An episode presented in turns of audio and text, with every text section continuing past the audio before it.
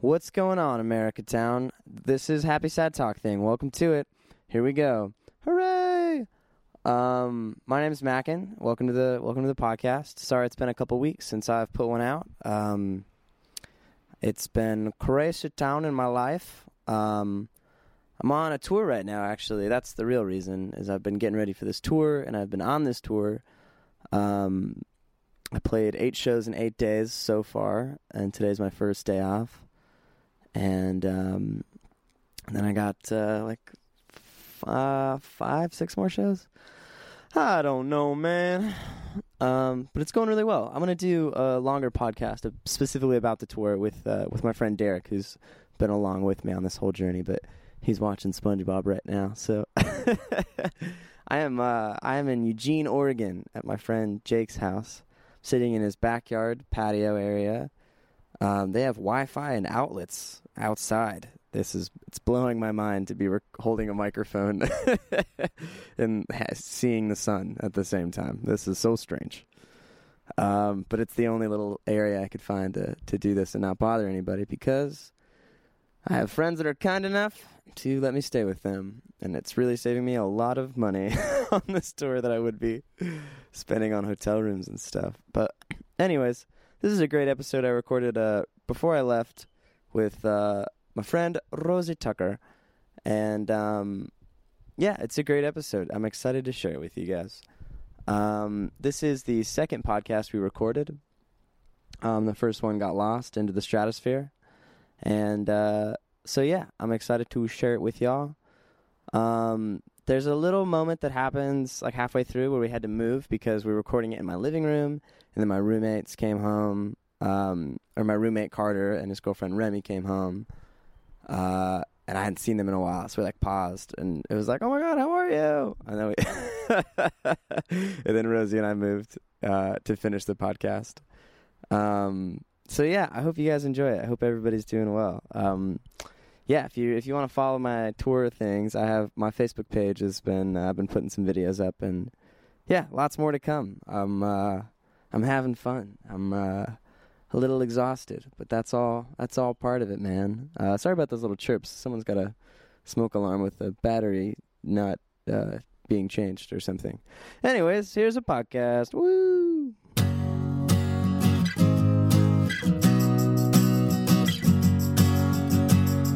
Sad talking. Happy sad talking. Happy sad talking. Happy sad talking. I don't know anything. I'm just happy and sad and stuff. I'm like excited. I'm ready to podcast. You ready to podcast? Yeah, I'm gonna move to this corner of the couch though. you do your thing.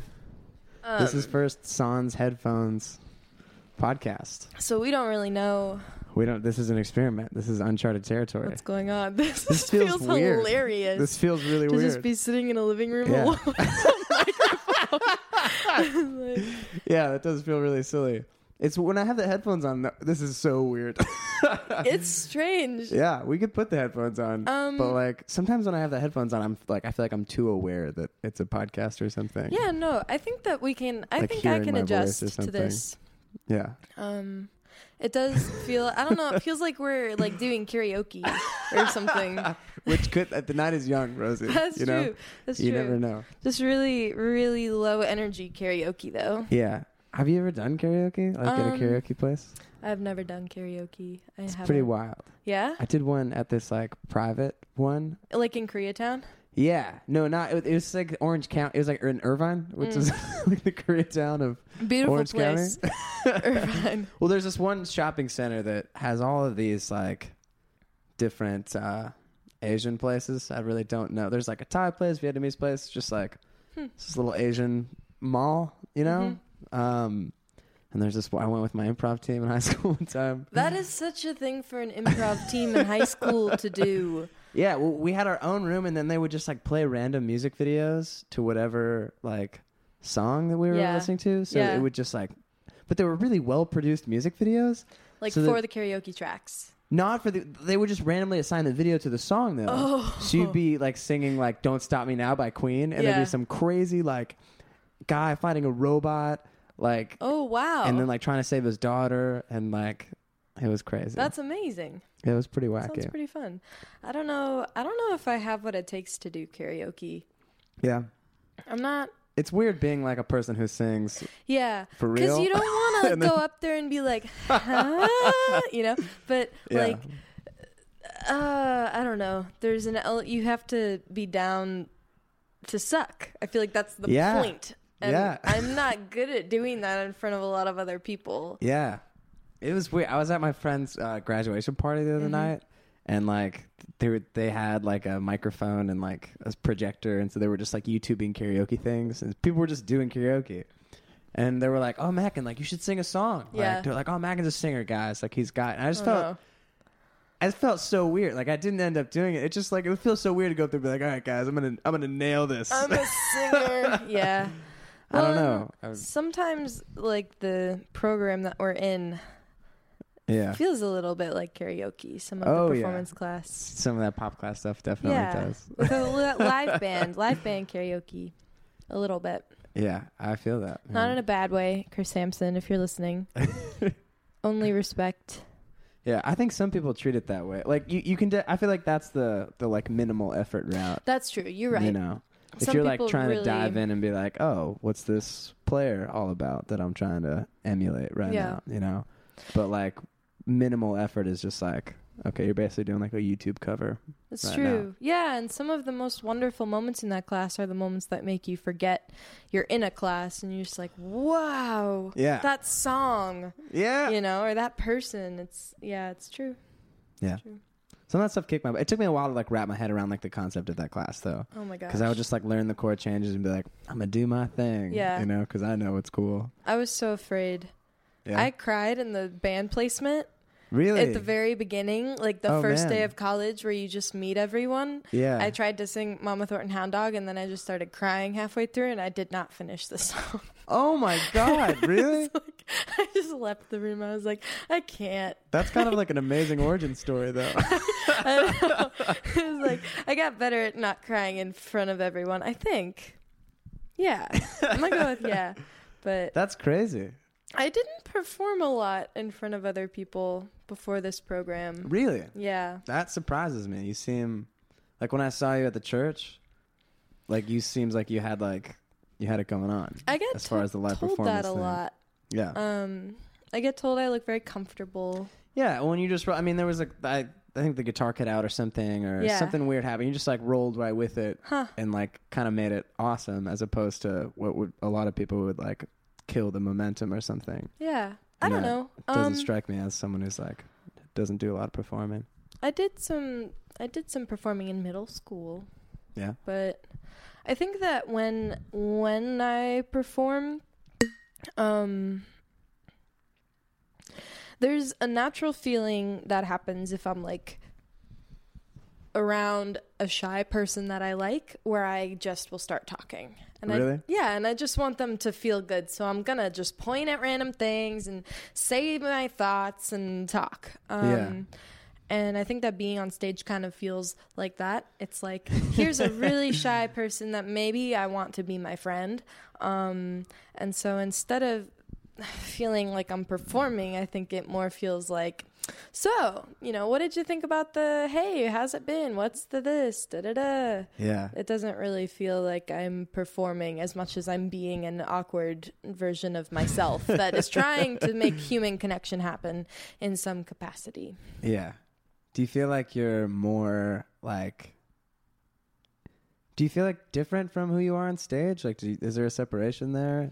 No, Yeah. No, there's not. And like I um I try I always like am envious envious envious um of artists who seem to have really done a good job of cultivating a separation between Right. those things um who have incredible stage uh makeup or a stage Yeah. name or smoke machines Well, not even. I Um, mean, obviously, you know, it's not, not like, oh, do you have a persona or something like that? But some sometimes, I don't know, you see su- certain people that are activated in a way that they aren't in conversation or something, or Yeah. smoother or something, or like, I don't know, and that's not from observation. I was just curious if you thought, do you feel like a s you're allowed to be more a certain way when you're on stage versus Mm. just like hanging out? Hmm. I mean, it's definitely a different situation, so Right. I guess I react accordingly. Um, to feel like, oh, people are looking at me. It's a little bit like I'm just gonna try and not Yeah, freak out and not go into a shell and just be really like I think that there's like there's fight and there's flight and there's freeze and I don't Yeah. think I do those usually. I think that I usually kind of pause in this like everything is totally good. Hi, like yeah, yeah, I think of this time when I was a little kid and like on Halloween, and um, I was with my friend Nikki, and this guy like jumped out, and Nikki started screaming and ran away, and I just went, "Thank you," and I turned and I walked very slowly away, and like my whole body was tense, but it was this very like, okay, yeah. and I think that that's like my general fear reaction is just to be like, all right, yeah. hmm what were you dressed up as? Um, I think I was Princess Leia that year Heck yeah, probably. Yeah. nice. There was like seven years in a row where I was Indiana Jones for Halloween because I would always get some crazy. Like, I was really into like World of Warcraft and Yeah. like those types of things. I would Yeah. get some crazy goblin mask and like a very heavy with like a hat and like a cloak Yeah. and like a and then it would come time for Halloween and I would like go to school in my Halloween costume and I'd just be drenched in sweat. Yeah, and so when so it came time to go trick or treating, I was like, leather jacket, cowboy hat. Let's do this. It's so easy. yeah. Yeah. So, anyways, Yeah. do you feel like you're the type of person like? Because I can't decide. There's so many times where I feel like, and a lot of it's contextual when I'm hanging out with people, like how I behave. Like, oh, am I the type of person that is gonna start a conversation like, oh, where are you from? What's the thing? Did you Yeah. see that? Like, try to kind of fill the silence if there's an awkward thing. Yeah. And I don't, and then, but part of me is just like, so just wants to really just be quiet and not say anything and just be a wallflower. I feel know? like you're really good at asking questions though. Like I feel like that's why you do a podcast. True. Like people go, uh, I mean, lulls in conversation are really you. natural, and it's really hard to feel okay with them. Yeah, some of them are natural, and some of I think it's important. I think there's power in in those silences sometimes, and Mm-hmm. it's sometimes you shouldn't try to like fill all of those gaps. But I don't know. I mean, yeah, it's easy when they're you're sitting across from like really interesting, cool people who I want to know about. But I mean, when I'm just like, I don't know, like I was just at dinner, Yeah. I yeah. just like didn't want to talk to anybody. yeah. You know? I think that I I don't know. It's so funny because I feel like sometimes I have this whole perception of myself based on what I'm not sure, but of like desiring of solitude. And Yeah. like I love solitude. I'm very interested in what people have to say about solitude. Um and so sometimes it's easy for me because it's like internally you might be at a party and you're doing fine with the conversation. You're you're being pretty interesting and like people are nice and it's fine. Yeah. But like internally you might be going, I just really want to be alone. I Yeah. really wish I was alone right now. Da da da da da. And um so it's it's very hard I think to speak to the reality of like am I it's like I feel like an introvert, but maybe people think I'm just a friendly fine person Right. and that's fine Yeah. Totally. and i don't want i don't want anyone to feel like i am not enjoying talking to them that's the thing oh my gosh like last time we were Yeah. talking about how uh, we were talking about my stage fright Yeah. and like one of my housemates um I was like, "Yeah, I hate performing." And she was like, "What?" And it was this very like, "What? No. Like what? I thought you liked it so much." And then I felt like a jerk Right. for being like, "Well, no. Oh, oh no." So I don't know. I don't know Yeah. what I'm talking about. Do you not like performing? Um It hasn't been bad lately.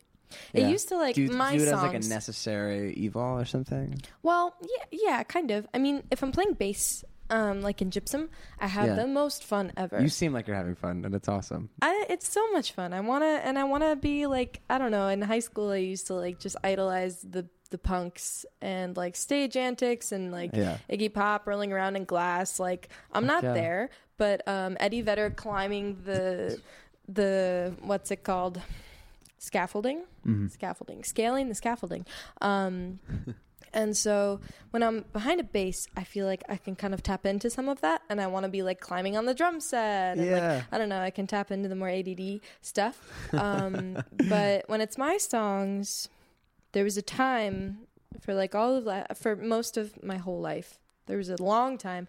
Um, it hasn't been as bad lately, but where basically like if I had to play original songs like in a set, like many of them in a row, it would just be an anxiety bomb on like my week. Yeah. Like the day of, I would be useless. I would just be freaking out the whole day long. I wouldn't be productive at all, um, crying and upset. And for several days before, I would just feel really, really anxious. And I kept writing no solo gigs on like pieces of paper and stuff and putting them on my wall and like, don't Yeah. do that. It makes you miserable. Stop doing it. Really? Um, yes. oh man. But uh, I never take my own advice. Like I keep taking gigs. Yeah. Um, How was that one the other night for you? It was totally great. It Mhm. was fine. I mean, it's fine. Yeah. It was like there's a little bit of kind of like a teenage embarrassment that I felt, Yeah. which I just feel sometimes where it's like, oh, what did I just do? But it's it was like less of a like taking over my whole body kind of feeling and more of a like, okay, well, that's fine. And then people are nice to you and you don't have to like pretend that everyone is lying afterward, you know, because they It's so probably hard. mean it. To- definitely. And but that's the hardest part is when someone does mean it, but then you didn't meet your own expectations in your head, Yeah. and it's really hard to not like qualify their compliments. They're like, "Great job." You're like, "I like." But I messed up this one lyric, and you don't Yeah. understand. Like I messed up so many things. Like, Yeah. it's really like hard to just be like, "Thanks," and then then just like keep all your self things yes, to yourself. keep the self things in there and to in that moment when you're feeling them recognize that like this is maybe just a part of the thing. Yeah. And that's I think maybe what is happening with me is once you figure out what a gaggle of emotions eh, that it happens a lot and when Yeah. it happens and how it happens, I think that you can start to when you get overwhelmed go, "Oh, this is that thing. It's happening." And Yeah. then it, it's like the ability to step out of it and to not allow it to overtake your entire worldview is hugely a blessing if you can get to that point. And I feel like with the stage fright thing, I'm like just starting to get to that point. Right. Do you, is it something that you want to like develop a better relationship with? Like, is there is there something that you're getting out of it? That you're like, oh, okay, if I can just get more of that, more of that, like change the ratio up, or is it something you're just like, I don't know, maybe like if it doesn't have to be part of your thing, then are you trying to avoid it? I don't know. It's kind of like it's a similar thing with the like do you need misery to create things? Like do you need anxiety to perform? Um and I don't want to say that you do. I think that people who say you need to be miserable to make art are um, looking for excuses to maintain their own misery, and Yes, they have amen. fears because it has become a part of their identity, and they don't know how to let go of it. Um, and I think that sim- so I it's like it's there. I don't know exactly why it's there. Um, if I could just get up on stage and be like, "Here's my thing," and like not, you know, give a fuck, then like yeah, that would be great. That would be great because I want I I like love writing songs and I am jealous of my songs in a way that I don't really there are a lot of songs that I don't necessarily want to like give to other people. That doesn't Yeah. give me the most delight about these, and I'm not sure that they would. I'm not sure how suited they would be for other people. Um, and so there's a lot of songs where it's like, well, I got to be the one to play it, Yeah. and so I should probably get my head in a way that maybe I want to play it if for in front of other people. Yeah. Um, I've been thinking about that a lot. I was thinking today about um because I was listening to Milo, the rapper, and like he talks a lot about being a solipsist, which is the idea that you are the only person who exists. Um and like that's a theme kind of throughout his art making and I was thinking or his rapping and I was thinking about how to make something you have to go into a place sometimes where other people aren't allowed into. Right. Um at least I feel that way. And I was thinking about that and about how there's this wonderful thing about listening to a song and I'm so glad this that these songs have been delivered to my ears because it's almost evidence of this like super alone moment. Yeah. It's like somebody took a snapshot of this this moment where they were alone and had a whole like landscape of intellectual I don't know, electricity happening Yeah. and like I get to hear about it, but what I'm hearing is like a it's like a shell, it's like a skeleton of whatever that thing was that they were experiencing in that inspirational moment where there were literally words coming out and they don't know where they're coming from, you know?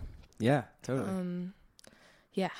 I saw, sometimes I see people like writing songs like on the lawn with Yeah. their friends. I'm like, what? How in the world?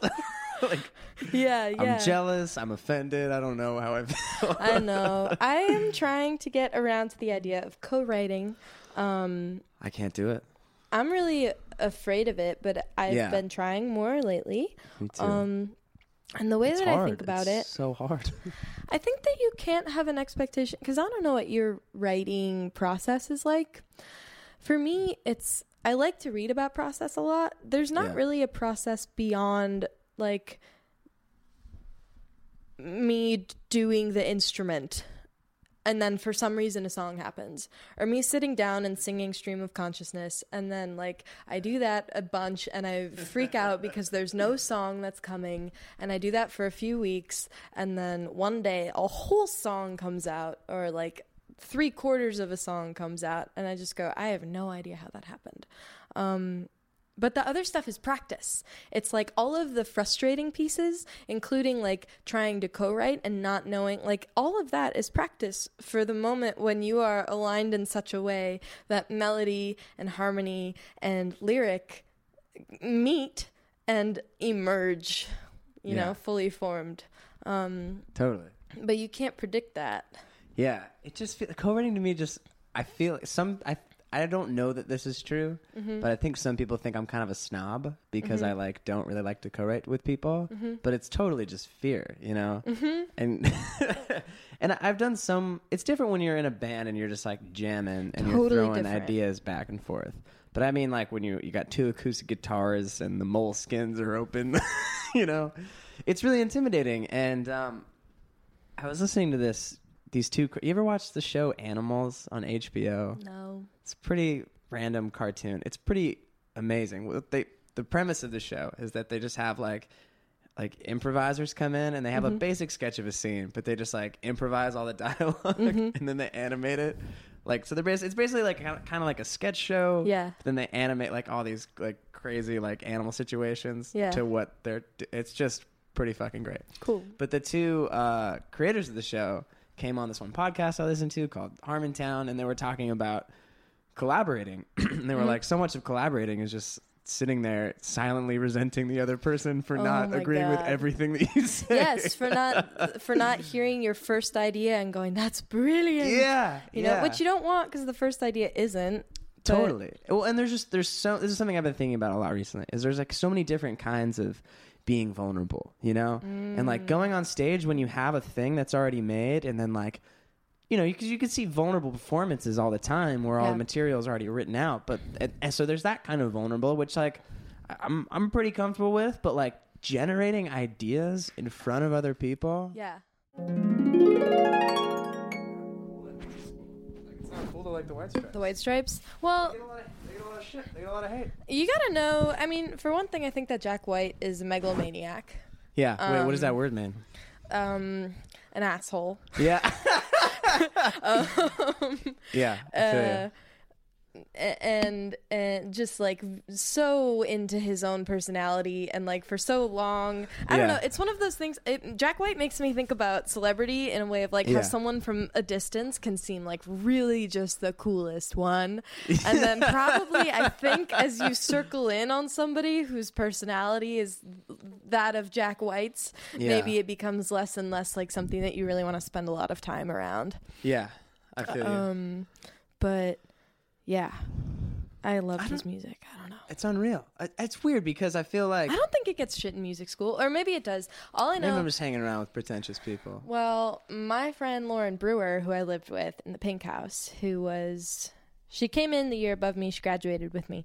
Um, is like the hugest white star. I feel like if you're a punk in music school, Yeah. like we made we made a zine um that we showed Chris Sampson and uh, the dean of our program for people who don't know. Um, and it made him kind of sad, I think, because it was called Music School Sucks Sometimes.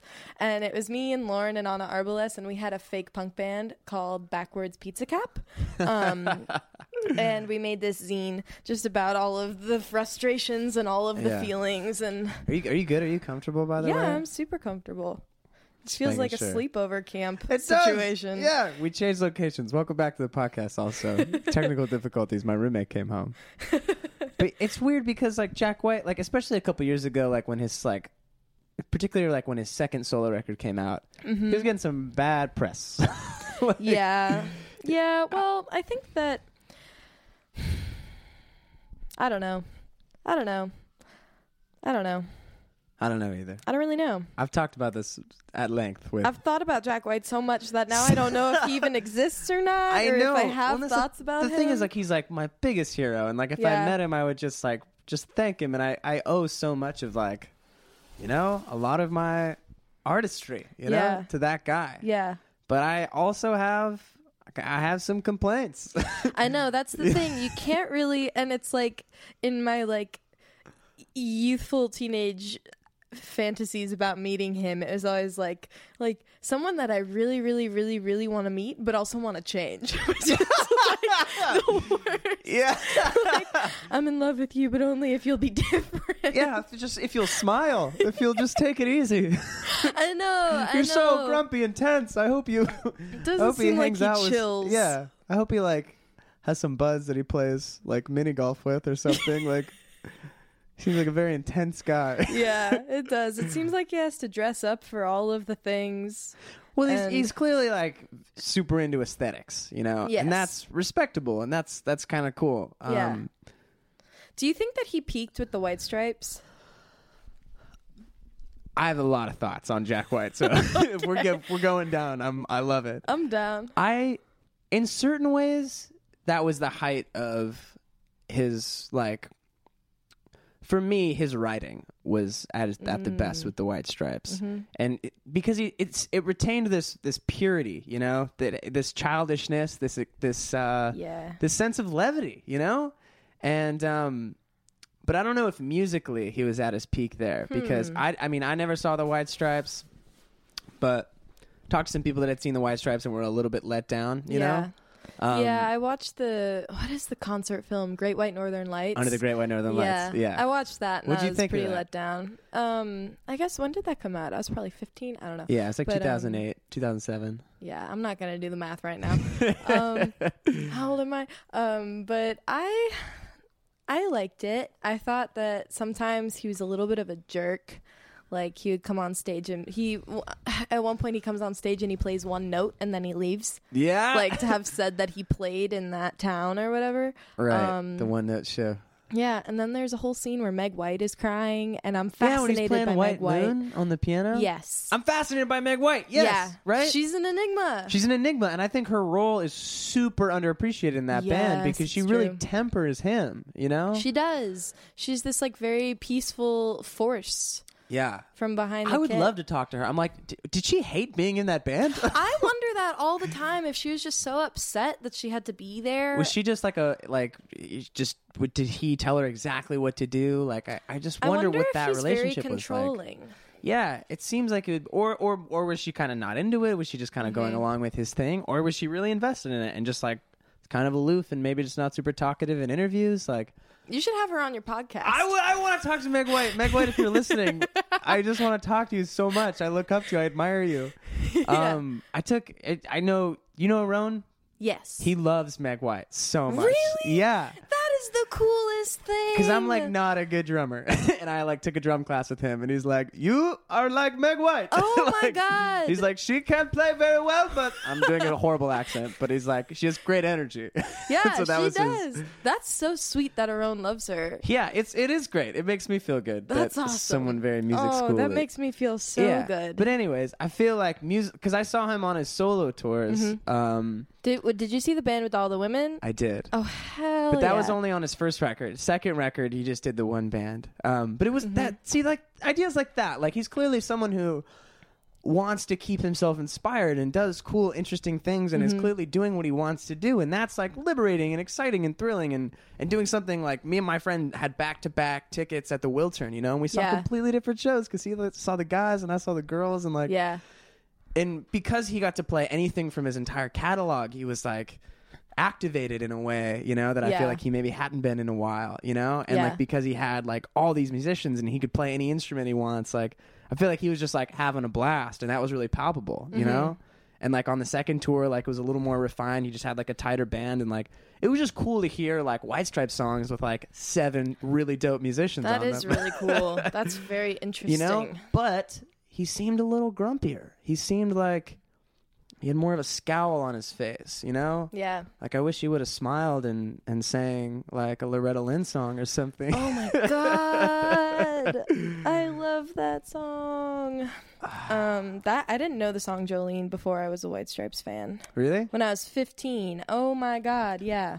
I was obsessed with that song. And I was obsessed. I love that he didn't um change the gender Yes! on the Oh song my as he was singing. Sorry, Uh, wow. No, seriously, I'm sick I've of had that conversation with so many people in people. YouTube videos and stuff where it's like, you I was doing a gig with somebody the other day. I, the, she will not be named, but she was like, "Yeah, I'm gonna change all the genders uh, in these love songs, like from like girl to guy, because you know." And I was just like, inside, I was just like, "Fuck no! Like, what the fuck are you doing?" because I can't relate to anything unless Yeah, and it's just like that that that white stripe because it's not ironic in the slightest. No, it's no. so genuine, and he's like, "Jolene, please don't take my man," and it's like, ah, and it's amazing. Like I think at, at that that cover of that, like when there's a black and white video of them doing it, and it's like just heart wrenching. You know, it is heart wrenching and and, you so believe immediate. it. Yeah. Yeah. Yes. Wow. I'm, Hell I've yeah. nev- that's amazing that you said that. no, that was so important to me when I was 15. Like, yeah, hearing that from Jack White, and then I, yeah, I didn't know. It was, I probably thought it was a White Stripes song when I first heard it.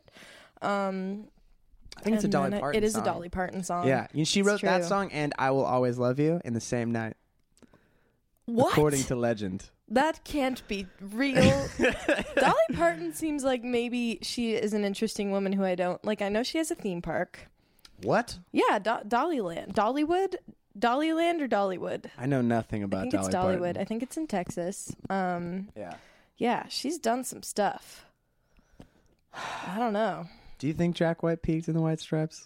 Um, my love for Jack White peaked in the White Stripes. Oh, uh, my fear is that he's listening and he's like, Mackinac, I was gonna be a friend, but then I heard you talking shit on your He's like the most abrasive person. He's not someone you can make friends with by liking him. That's wow, yeah, that's super true.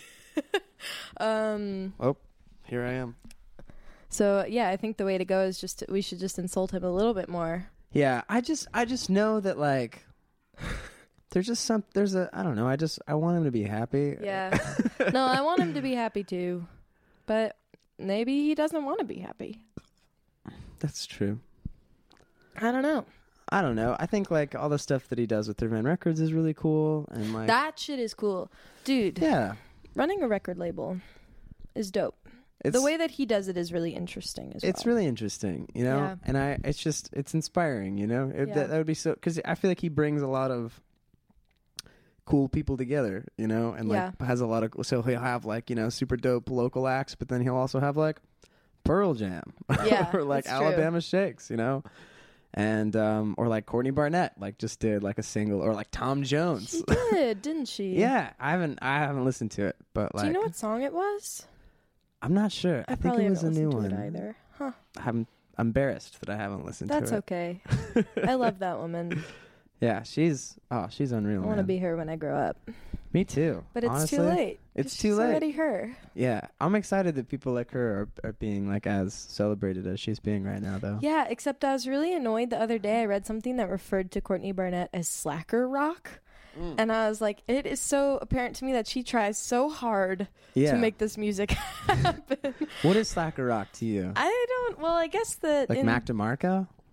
I think he definitely qualifies as slacker rock. Yeah. Yeah. In this article, they were just trying to make it out to be like, it's a relatable person in a t shirt, which is funny because that seems like that's what rock music And folk music. and folk music and like a lot of music has been for the whole time.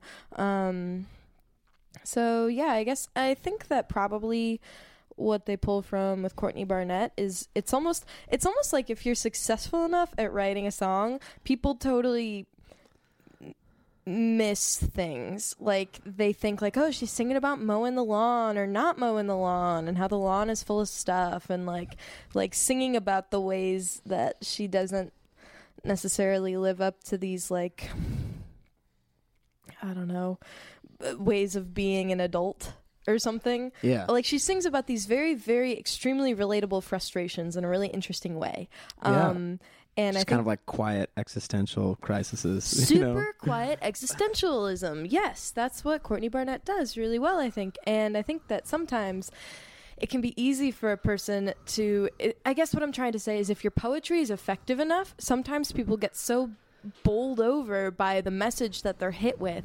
Because Mm. it's so good that they miss the fact that you were talking about the grass and not about your existential crisis. Right. You know? Yeah. and i think that i forget that a lot how how and i think that that's why people end up in cliches as well when they try and write is because Yeah. they think oh this person this song i really loved it because it's about when you are feeling really alone from your partner or from whatever and so like i'm gonna write a song about being really alone instead of like i'm gonna write a song about like the the water stains on my ceiling Yeah. and like the second one d- is much less assuming in terms of meaning and like greater overarching truths but um when you add all of those details up from your little sad sack life that you've been dealt then suddenly you might have something that's really really beautiful and compelling Yeah. I feel you. And sometimes it is the fucking details. You know what I'm saying? Like all sometimes the it- time Yeah, well, sometimes it's the details are like a vehicle to get to some Mm. higher truth, but sometimes it's like the water stains on my ceiling. Yeah. you know, yeah like sometimes it is the at just the thing itself. You know, I feel like for me, a lot of writing, I always end up starting, and when I'm really frustrated, it's because I want to make a thing that means something. yeah, And it's like when I'm actually creating stuff, it's I get really distracted by details, and I'm not asking what they mean. right. And it's not until later that I can look at a thing and go, "Oh, that makes sense. This is a song about whatever thing I was going through at the time." yeah, and I don't think like that that's like just retroact, like revisionist, connecting the dots. Like, oh, that could mean something. I guess, like Yeah. throwing paint at the wall and being like, oh, it looks like a fish. Yeah, Like, yeah, yeah. I think that like your subconscious is a lot more powerful than people normally give credit to, you know? And like you were saying earlier, like just kind of stream of consciousness, just like kind of mumble to yourself until something comes out. That doesn't mean that what comes out isn't totally incredibly informed by what's happening in your mind just because you didn't like consciously be like, I feel betrayed. I'm going to write a song about betrayal. you I need a metaphor. I need a metaphor. What's a good metaphor for betrayal? what about a knife Yeah. in my back? perfect. Yeah, and and just be, you know, if you're if you have an acoustic guitar and you're just like uh, talking about uh, cabbage in it, you're like, I don't Yeah. know what that means right now, but then Yes. you, you let that come out enough, and, and you're like, wait, cabbage, and I'm talking about I'm talking about cat. You know, I was not a real example, but no, that was a great example. I'm talking about cabbage. yeah. But that that can that can be something that's extremely relevant and extremely real, even though you're not consciously leading yourself there, and that your subconscious can be like a, take you to like a lot cooler places if you just like let it take the reins. You know, I think it does. Yeah. It's very creating stuff is so mysterious to me. so weird. I have no idea how it happens. I know I keep doing it and I know I want to keep doing it. And I think that on some level I must enjoy it because Yeah. I want to keep doing it. Um, but I enjoy the like the moments of inspiration. Like that's the coolest thing in the whole world when you're like stuff Yeah. is coming out. I'm putting it on paper. Yeah. It's sounding like a thing. The clouds have parted. Um, yeah, exactly. That and that's the most mysterious and wonderful thing in the whole world. And I don't know how you get there. And I feel like it's like I spend all of this time in my life thinking that I can get there via, you know, walking or on a plane or like I can be transported there and then it's like in actuality it's Yeah. only somewhere you can teleport to. And Mm. you don't have the means of teleporting. You just randomly Yeah. teleport for no reason. I feel like that is super true. I also feel like sometimes you're a lot closer than you think you are, though, and you Hmm. can you can kind of just like brush the dirt off, and then you're like, wait a minute, I'm there's the teleport machine. It was just Yeah. a little bit buried, you know. That's true. And then occasionally, like a routine or a, like the smallest bit of muscle will like reveal that you're actually there Hmm. rather than just like waiting for lightning to strike sometimes, Yeah. you know? Cool. Um, I want that. I want it. I'm not good at routines, I think. I'm not good at waking up at a designated time. Yeah. I don't know. I'm you not said you're good not at putting things in my person over the- calendar. over the I'm messages. really not a morning person. I naturally like if I wake up at 11, I'm like, yeah, that's right. I don't know how I did high school. Yeah, right? I don't know. I still don't know. Class I used to have class at seven in high Yeah. school. And I if I had an eight AM like these last two years, it was the death of me. Yeah. You know, horrible. class at nine was like the whole interminable. schedule, like going to school for like however many, like five hours, six hours, bless you. Um, Thank you. And then like I would go and play like four or five hours of field hockey, and then I would go home and do homework for like four hours. Like, I don't understand. I don't, I, Yeah. would- I don't know who that person is. I feel My bad so- for when I her. was 16 years old, I was the busiest person. yeah, I don't understand how I was alive, and I was also oh, I don't even want to like list all the things, but it was no, just. listen. cra- I want your high school resume. I want to hear. Let me just really subtly just humble brag about all Uh-huh. the things. but I was just crazy. I was just I was just wrecking myself, you yeah. know, Yes. and then being like, "Why am I so miserable?" it's yes. just like, "Oh, like I have no time for myself." That's why, you know, and just like.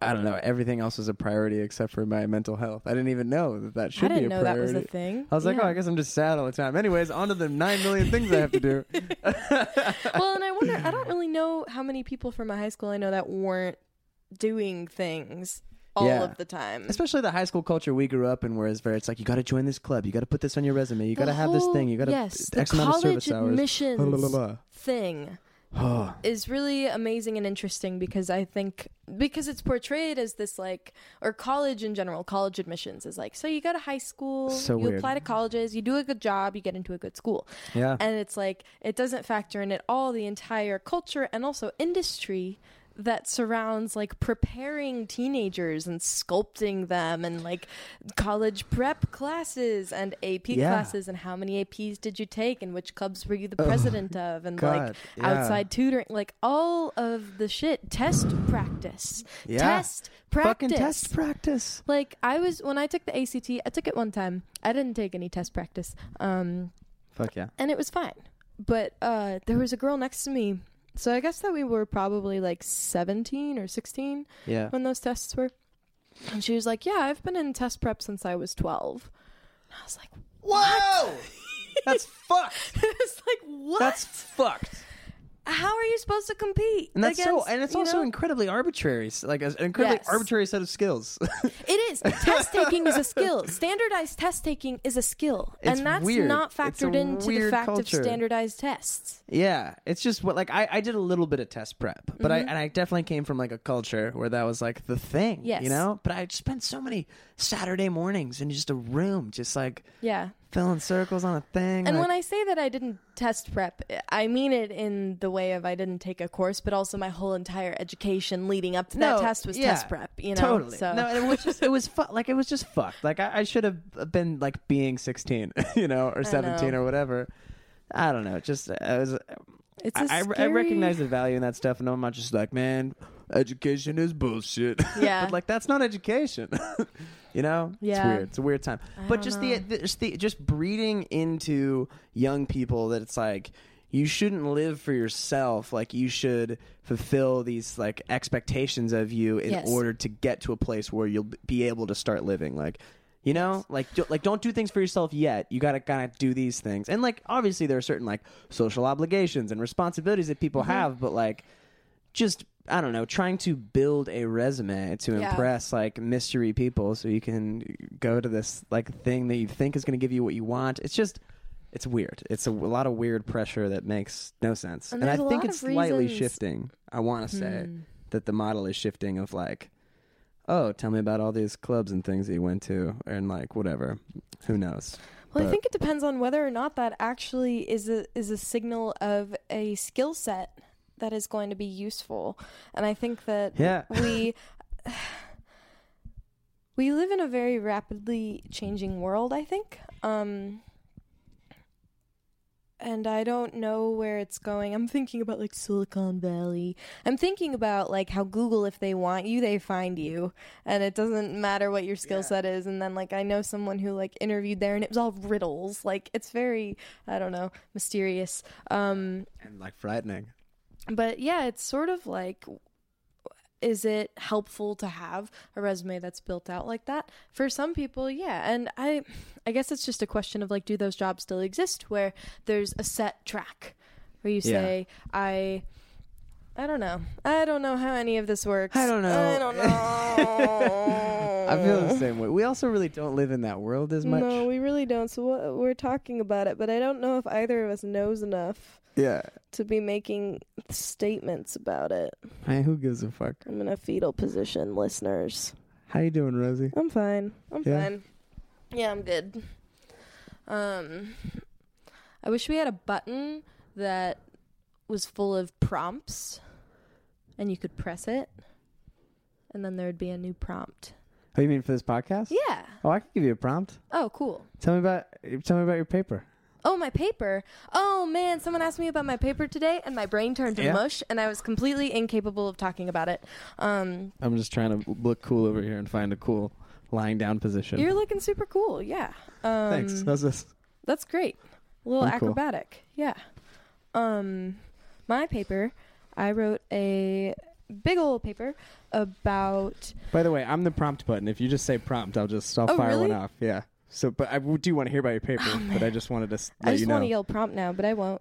um maybe if I start really stalling in this in this piece of the conversation. But anyway, I wrote a paper. I so I did a bunch of research. I wrote a paper. I'm just going to talk about the paper.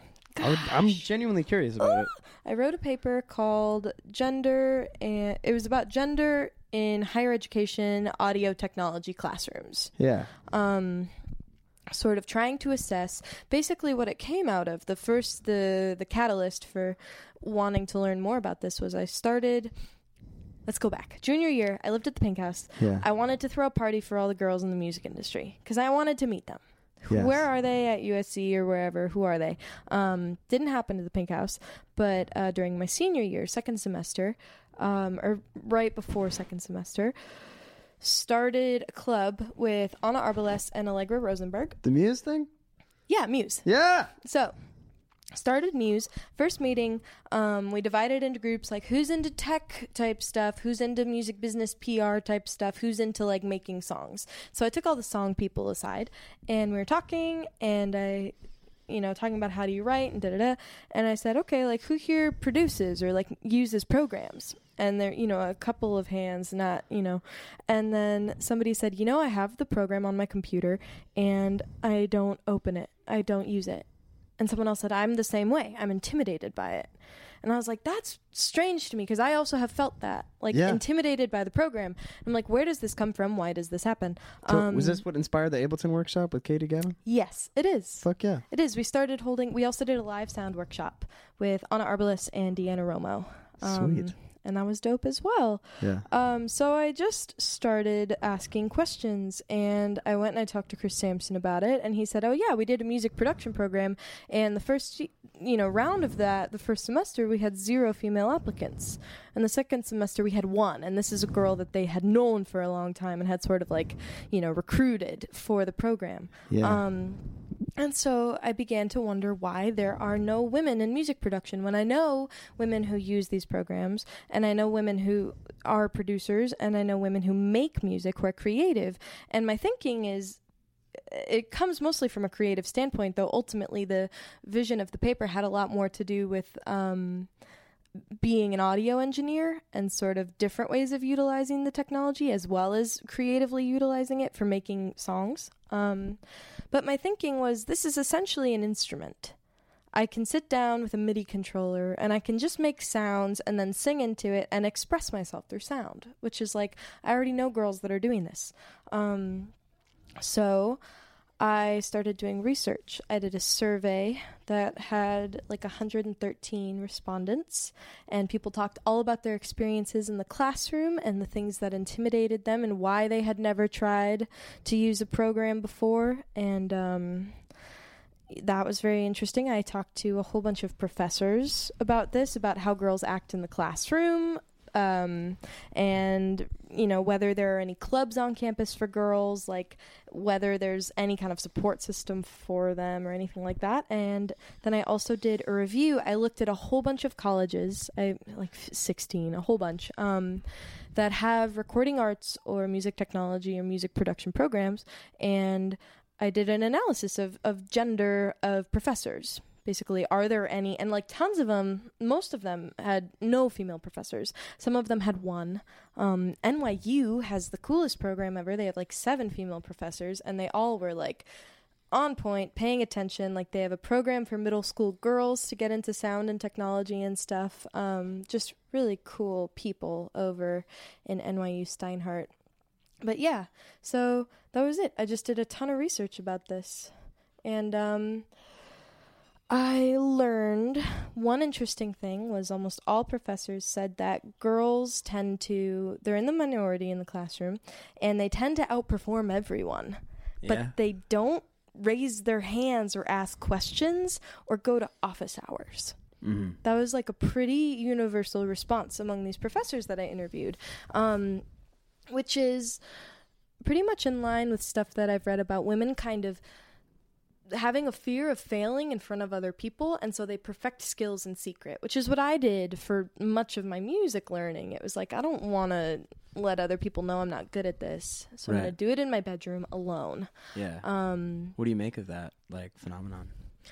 I just think that it is a fear. Well, I think that if you're a girl using music technology, um, or just a girl playing music sometimes in general, it's not as bad in some parts of the discipline. And, uh, i but it is pretty common to have someone really question why you're there or whether or not you play the instrument that you're carrying or whether you're Yeah. carrying it for your boyfriend like Oh. like very uh, like very normal things to totally. have happen um yeah. and to have the assumption be that you're a singer um Yeah. Which is you know it's like singing is just as much an instrument. But um so i think that there's kind of this like i was reading i don't remember her name about this lady engineer who was saying that she's become used to giving a really extraordinarily over technical explanation for everything she's doing in the studio because she'll just have someone at every step go what are you why are you doing that? What are you doing? What are you planning to do? And generally that's not how a lot of people learn music technology. A lot of people learn music technology by being the person in their group of music makers that wants to noodle around in the program first. If you're in a band, you're like, I'll record us. I don't know how to do it, but I'll do it. Yeah. Um, there's so much of this stuff that is about trial and error and about having your whole session disappear and going, oh my God, what happened? Or having something not work and having to ask. There's Yeah. so much of it that requires failing yeah. and girls bec i think at least partly because either they've experienced or they expect to experience having people question their authority on these things at every point um, they don't want to be perceived as a person who's failing Right. or they are so prepared to be expected to fail that they go i have to go and learn this really well completely by myself Yeah. before i'm going to let anyone know that i do it at all um, Right. which really doesn't enable the quickest kind of learning. The quickest kind of learning is to be in an environment, especially a scholastic environment, where you can uh, fuck up repeatedly in front of other people yeah. and not have somebody say, you know what, you and all of the people that share this trait of yours, of this gender, probably shouldn't do this anymore. Like that fear, and that's the extreme, you know, version of yeah. that. a safe place to fail. That's just like that's just like a to like the to me like the best distillation of like what music school should be. Yes, you know. absolutely. And so I thought a lot about different ways of creating safe places to fail. Yeah. Um, one thing is having female instructors or role models is really important because then when failure happens, you go, well, but somebody persisted. Yeah. There's someone right there who persisted and continued to do this. So, like, maybe I can do that. yeah. It's not directly like, okay, that's it, which, um, male instructors can also be really helpful about this. They can Yeah. if they are particularly paying attention in the class, if they notice a girl isn't talking or notice that she's doing really well at it, if they're willing to call on her, if they're willing to include her. Um, but so part of part one thing okay one thing in a lot of these studies especially there's most of the studies are about uh secondary or primary education Yeah. um, you'll see this trend where especially male professors but also female professors teachers will um, congratulate people for knowledge gained outside the classroom yeah. especially with boy it tends to be boys because boys tend to be the ones who have already had the experience with these things Right. so they'll come in and they'll receive, you know, a good job in class for knowing stuff that these other kids haven't had a chance to learn. Um, and that's how people start to go, maybe I'm not meant for this because this kid, he just seems to pick it up. And the concept of like naturally doing it is another thing I think um, because it in some ways can compel boys to feel like it's something they have to know. If they're supposed to be natural at it, then they better figure it out. They Yeah. better be good at it. They better at least be confident at it. Um, and so that also creates this reinforcing dynamic in the classroom of people going, No, I'm really good at this. Like, Yeah. I'm great at mixing.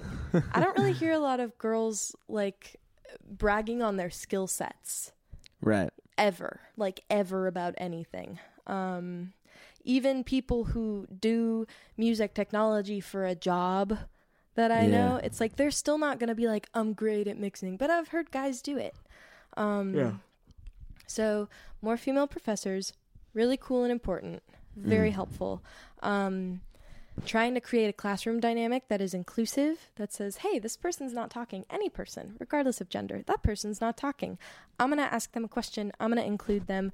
I'm going to make sure that it's okay if they don't know the answer. Yeah. Kind of be the pillow and the try and control the environment in that way. Um, outside clubs, I think, is really important because so much of this knowledge is passed from musician to musician, producer to producer, audio technologist to audio technologist, Yeah. um, as opposed to in the classroom.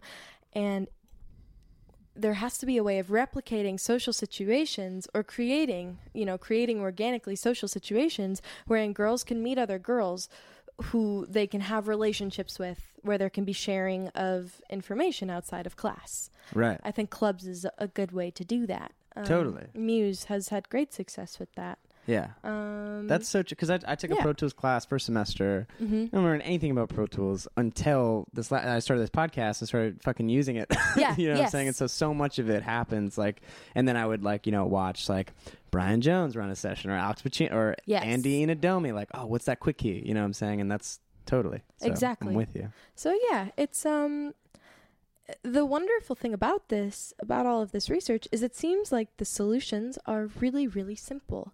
It's mostly about paying attention and a lot of the times I think um people don't even think like why are there no females in this classroom? Because you don't know to look for something that's not there. Yeah. Or if there's one girl, no one necessarily, and and there's only one girl, she's not necessarily going to be like, "Hey, professor, you just made a really sexist remark about me doing audio technology." Like she's Yeah. not going to. do That would be so awkward and weird and horrible. Right. And well, maybe she'll do that if she's like a really badass woman. But like, I would probably not do that. Yeah. Um, and so the solutions are really, really simple, and a lot of it just requires realizing that it is it is a problem, and deciding that you're going to take some shifts in attitude toward remedying it.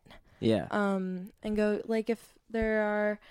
If you're trying to hire a professor and you've got two people that are equally matched in terms of their skill sets and their they both seem really qualified for the job and one of them is a female and you've never had a female professor before maybe take a chance on the female and then Totally. hire another one you know I don't know. yeah. yeah Do you feel like there's anything just from the male student perspective, because Mhm. that's where I'm coming from, and like Mhm. maybe some people listening to this, do you feel like there are things that we're unaware of that we're doing that maybe like contribute to like this separation or um i think that internally i i can't i don't i don't know what the male student experience is i Right. can only speak to But do you feel like there's like there's there's yeah there's that there there are things that are happening that are keeping progress from happening unconsciously like unawarely. Because I don't think anyone would openly be like yeah like let's let's keep the girls from Yeah. learning. Yeah. Um and if you that's a separate issue that probably can't be helped with this podcast. But like do you feel like there are I don't know. I think that um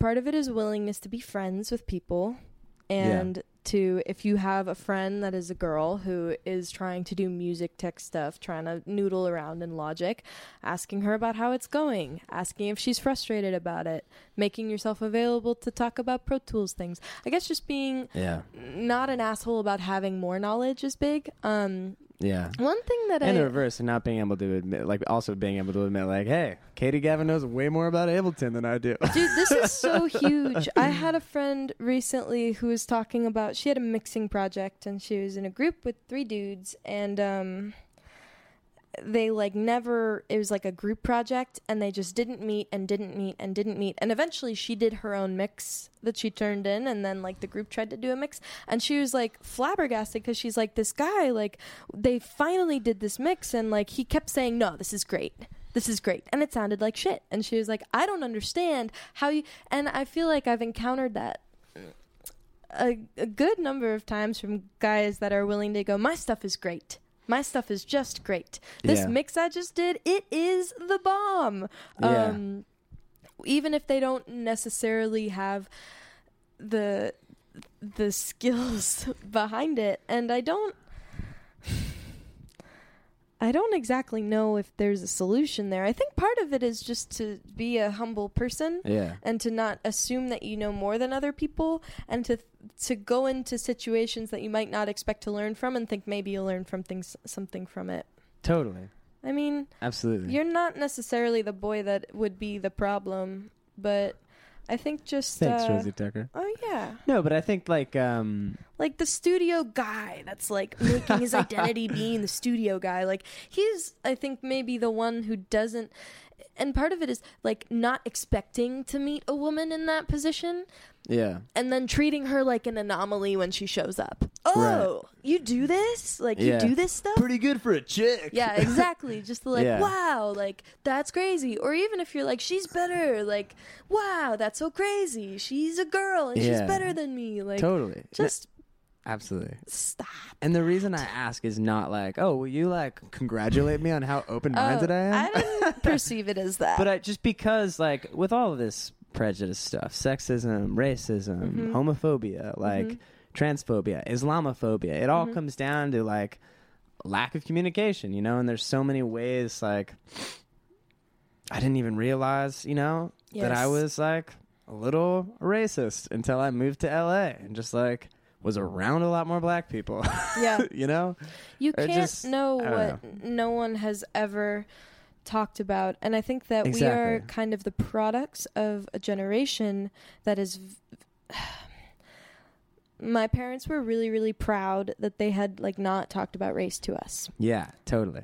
and um now we're starting to realize that not talking about something doesn't make it not a factor in the world that we live in Absolutely. um and so yeah i think that the the learning mu much of the learning is about shutting up and paying attention i Yeah. think in all of these areas and and in areas where you think you have some knowledge like i'm definitely not a racist because i don't want to be because i want to be a good person yeah. and exactly. but then and, and But that's not enough. Like ideologically, like uh, disagreeing with racism is not like enough to solve racism. You know, Cuz I know plenty of people that are. Yeah, exactly. And this is a weird metaphor, and I'm not saying like killing animals is cool, but hold, stick with me. It's just the, the idea of like not talking about something and thinking it's enough, and like it's it's a really natural human inclination. I was on. The, I'm gonna talk about the animal killing thing and connect that dot really quickly. yeah i'm really curious I was on the beach today. Not a place I go uh, very much ever. you're very pink I'm so pink today. I had the sleeves. It was hard. I'm just. I'm a lobster today. Um, I, I'm on the beach. There's a bee. It's trying to sting me. You know. I bury the bee, you Mhm. know, and I'm like, bee problem solved, you know. Yeah. And then the bee fucking digs through the thing, and now he's angry. Now it's worse, you know. Anyways, pretty lame metaphor. And Uh-huh. I'm- I shouldn't have buried the bee. That was a fear. Animals are great. Not That's saying fine. you should kill bees, but just like a natural reaction of me to be like, oh, I can't see it anymore.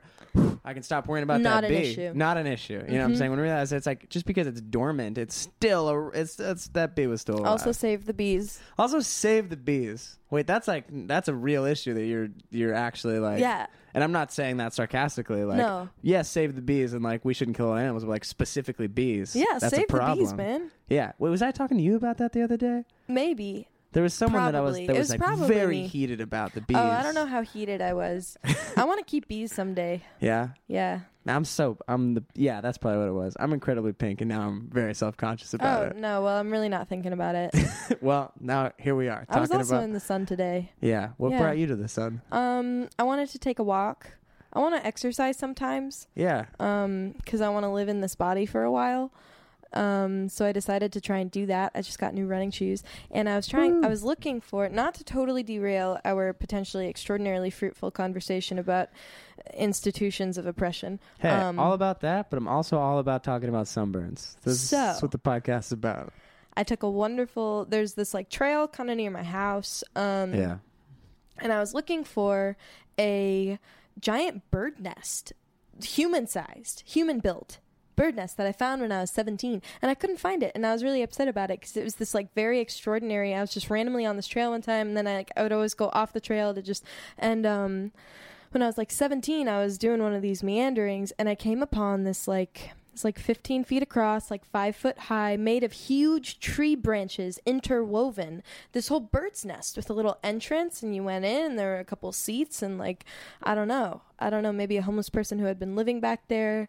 Um, just decided to build a giant bird nest, but it was this incredible. It was this. That's it's- amazing. Yeah, this incredible structure.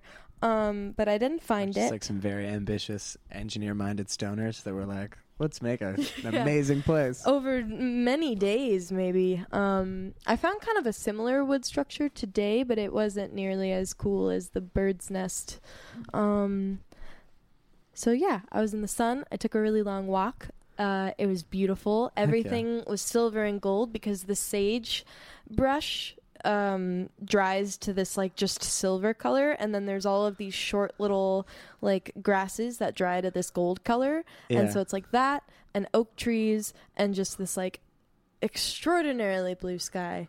Um and I walked a really long way, and there this all used to be ranching land. So I found this like really old cattle trough that someone had written a poem on, um, and that's when I knew my walk was over. I was like, "That's the coolest thing I'm gonna see today." And then I turned around, and it was great. That sounds like the most Rosie Tucker day. I know. I was thinking about that Yeah? actually while I was on the walk. Well, yeah, just like how I feel like I experience many extraordinary things. yeah. And it's not, I'm not expecting them, but I'm never surprised by them at this point. It was a Yeah. beautiful poem. It was this beautiful poem Absolutely. written No, on and this I like. don't mean to actually make fun of you for it. But Oh, if I I, were to like feel it. write, if I were to sit here and write the screenplay of like what Rosie Tucker's day would like, she finds a magical bird's nest and there's a poem on it. yeah, Yeah. yeah, exactly. I don't know. I'm about it. I'm about, I'm about, the whimsy. I Yeah. don't, I don't give a fuck. I don't give a fuck. Whimsy's great, man. Yeah. You want another beer? Mm. If I have another beer, I'm gonna have to pee. Okay. Actually, I have to pee You regardless. want, so. Okay. I'm gonna pee as well after you. Yeah, that's the great. That's the great thing about it. This is, uh, you know, no expectations. Did I just? Am I on record as asking if you're gonna edit this? That's great. Yeah, totally. Uh, It's, well, this is something I've talked about before a little bit. I don't really edit them. I mean, I like I'll, I'll probably edit out that that podcast that pee break. Yeah, the whole tea took. break But like, um, that we just took. one time I I had to edit out a big portion of the conversation because I started talking about someone that I shouldn't have been talking about. Oh. um, it was just like it was like a very recent event that had transpired. yeah. And it's just like because this is mostly like my friends that are listening, Yeah. it would have basically just been like me gossiping. Mackin's Gossip Hour. Mackin's gossip hour. It's a social. It's a social podcast. No, it was just like I, it was just like a lot of really raw things, Mm, and it was an mhm. event that was like kind of currently going down, and Mhm. it was an important conversation that I needed to have, Mhm. but I didn't feel like it was appropriate podcast. How do you do that kind of cut? Do you have like a cute little like bing bing bing bing bing? I have a little harp glissando that I do. I was thinking that you might want to record some fake commercials. Oh yeah, like this is brought to you by my anxiety. That's what I'm thinking. Well, and if you, I mean, you could just make it from, you know, personifications of emotions, or you could invent some fake brands, and then people will totally think that your podcast is like legitimized. Yeah, I mean, if you By want to, if you want to freestyle one right now, I won't stop you. Um, This is Happy Sad Talk Hour brought to you by uh, Jack White. Jack White. Not a megalomaniac sometimes. Jack White. That was it. Boom. That was the whole Thank thing. you. Yeah. I loved it. That was the best I could do. It's called Happy Sad Talk thing, but it's okay. Like, Did don't I- worry what did I about call I it? called it Happy Poop. No one cares about it. Hour. What did I call it? Uh, I don't. know. I think you called it Happy Sad Talk Hour. It's. I feel weird. oh, de- yeah. I feel weird felt talk defending it thing. now. No, no. I feel I weird was, calling you out. You were doing a thing that I, I put you on the spot, and then I called you out. I'm so sorry. no, I meant to call it the right name. I was also thinking like radio hour. Um, Yeah.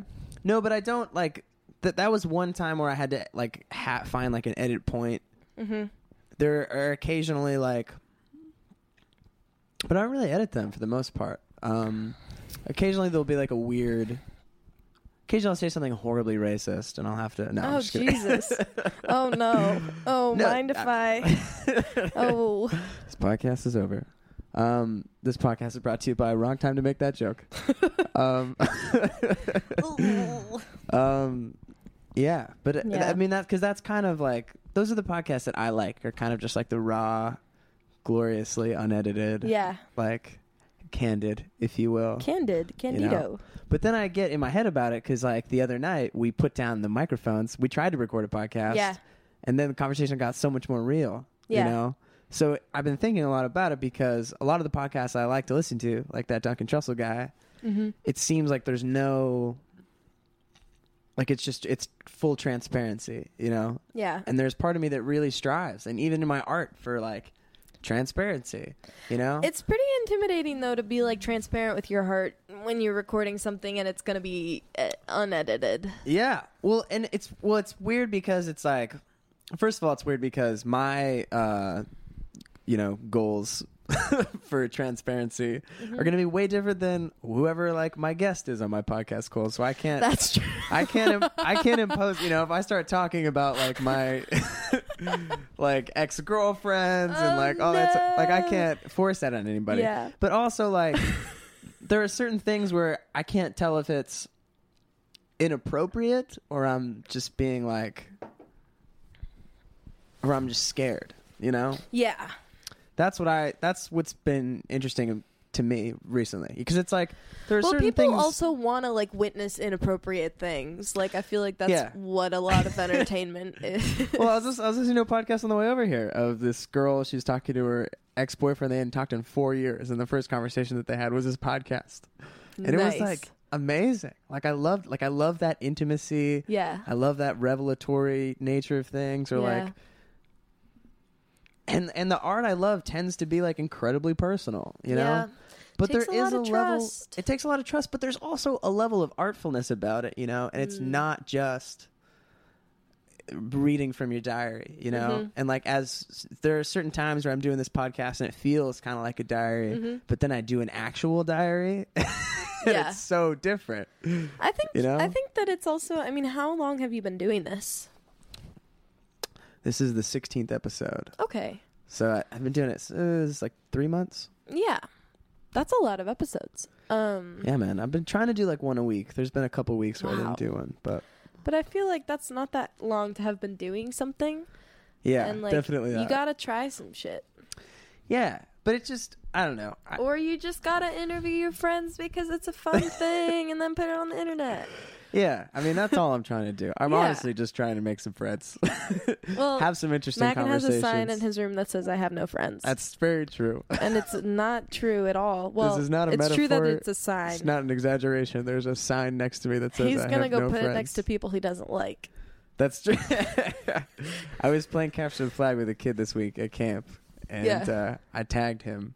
Or no, I was play. I was playing freeze tag, and I Uh-huh. tagged him, and he's like, "I have more friends than you." Did he say that? He's like six. It was adorable. Oh my god! it was just such. It was like a. He had it ready to go, and I was like, "If you were older, I would start crying." Oh my god! Yeah. Wow. Does he know about your tour that's coming up?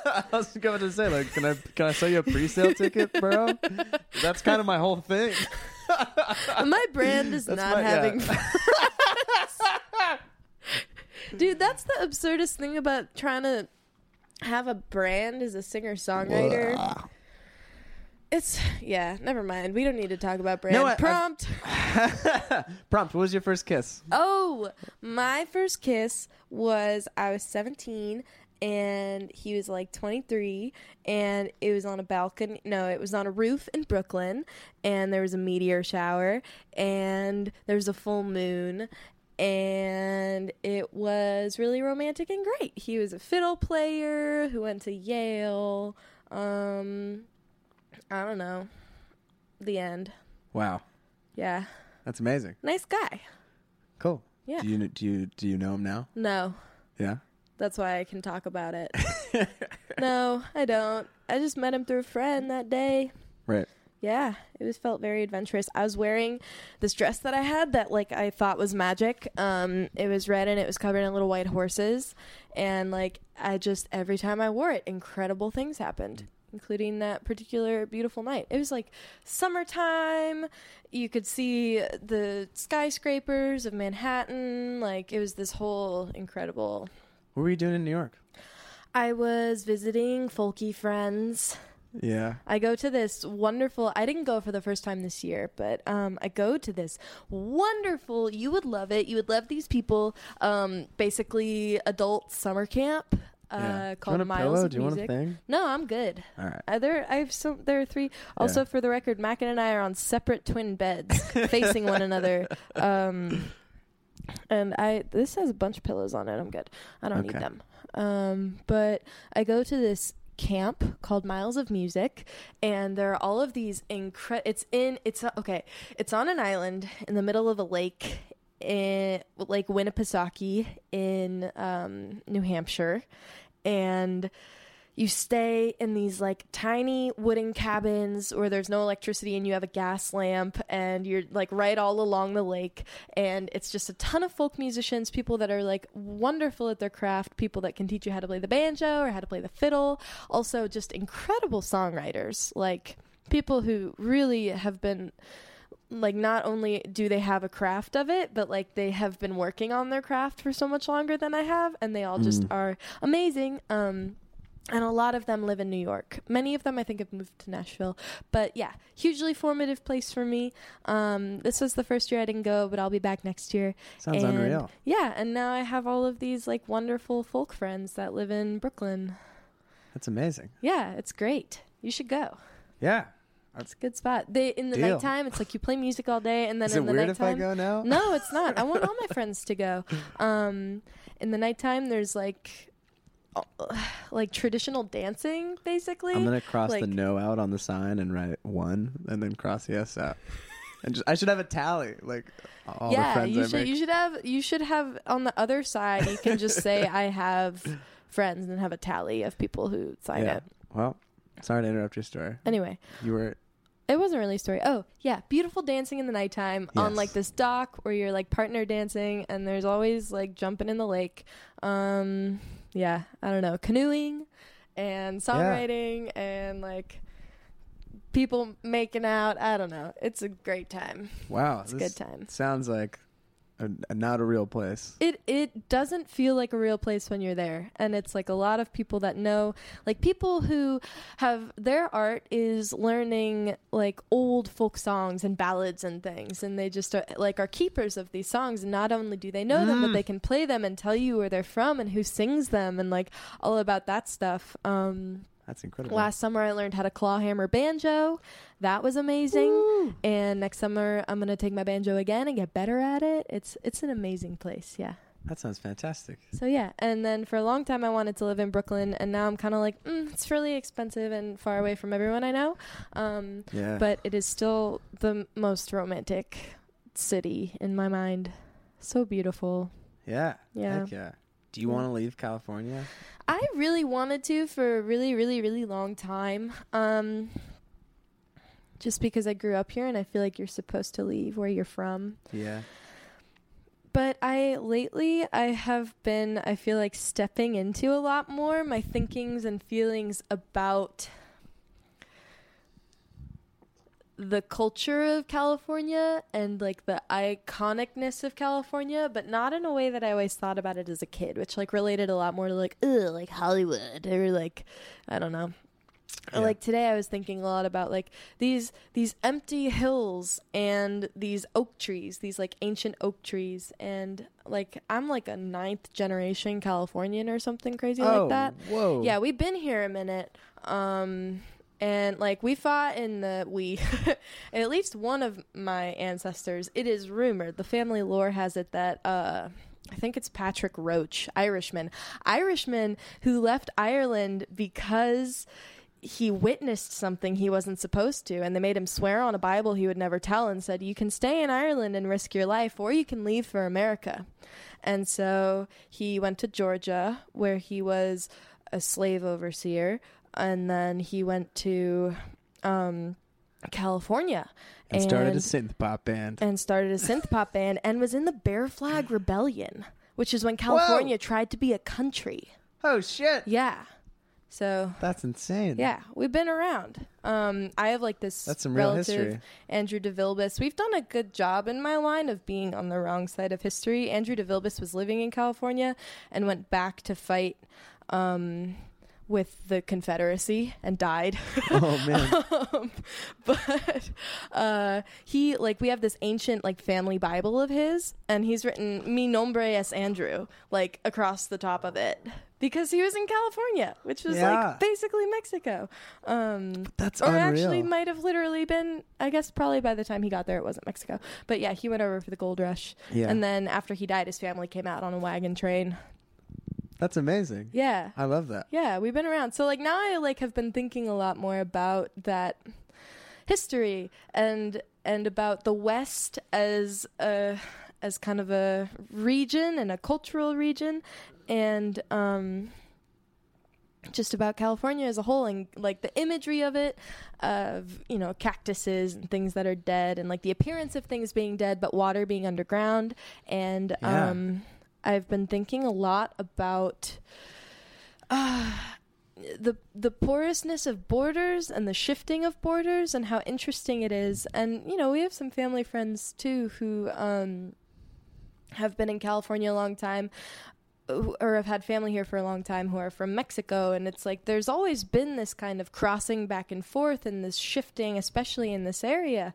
These borders are, um, I think, in this time where there's this like, in, like someone is literally talking about building a wall. It's like building a wall in a place where people have been walking back and forth for years and years and years, where people have relatives on both sides and go to work on one side and drive home to the other of this. It, it's the the border feels very arbitrary if you take a historical vision of it. Especially in my lived experience of being a Californian, I guess is what I'm trying to say. Definitely. And California was like part of Mexico for like a very long time. long long time and it's um impossible to pretend like th- it's not related culturally or in terms of the people who are here you know it's like i've driven in parts of downtown where um they accept pesos you know Yeah. it's you can't to to be xenophobic and living in Los Angeles would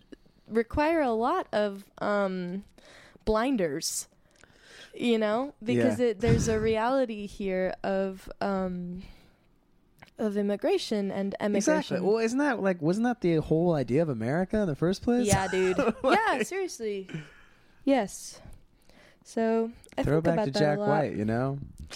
What's that Um, one line in Icky Oh, Thump? uh, you can't be a pimp and a prostitute Can't be too. a pimp and a prostitute too. Yeah, dude. Or is it? What is it? What America? What is? Oh fuck! What America? Uh, well, Americans got nothing out? better to do. Yeah. Why don't you kick yourself out? You're an immigrant too. yeah, fuck yeah. Yeah. Snaps at Jack Yeah. White. Thank you, Jack White. Can I ask you? Can I ask you some more questions? Yeah. Prompt. Prompt. Um, do, do, do you feel like people are expecting something from you? In what sense? In uh, in this or in the sense of this conversation right now? So you're asking me if I feel like you are expecting something of me? No. Well, yeah, sure. That too. Oh, are we talking about listeners? Yeah, because oh, I feel like you know. oh, um, no, Okay, good. no. Glad. I'm good. I'm glad. I hope not. Sorry, I'm probably. Di- if someone does have expectations, they're probably disappointed. yeah, by no, now. definitely. I, I I was just curious. Also, thanks for making it this far into the podcast. You're a real trooper, yeah, good for you. whoever you are. You know. Yeah, I don't know. I don't know who listens to this. Yeah, I don't know. I don't. I don't try, and I don't want. Um, I would like to, and I think it t- would take a lot of sensitivity to achieve this. I would like to live in such a way where I don't necessarily have to be preoccupied with the expectations of other people. Yeah. Um, Mm. but not like you say that and then it's like but also I don't want to be so wrapped up in doing my own thing that I don't have an awareness of like impacting the people around me. Yeah. So basically Wow. balancing those two things is the goal.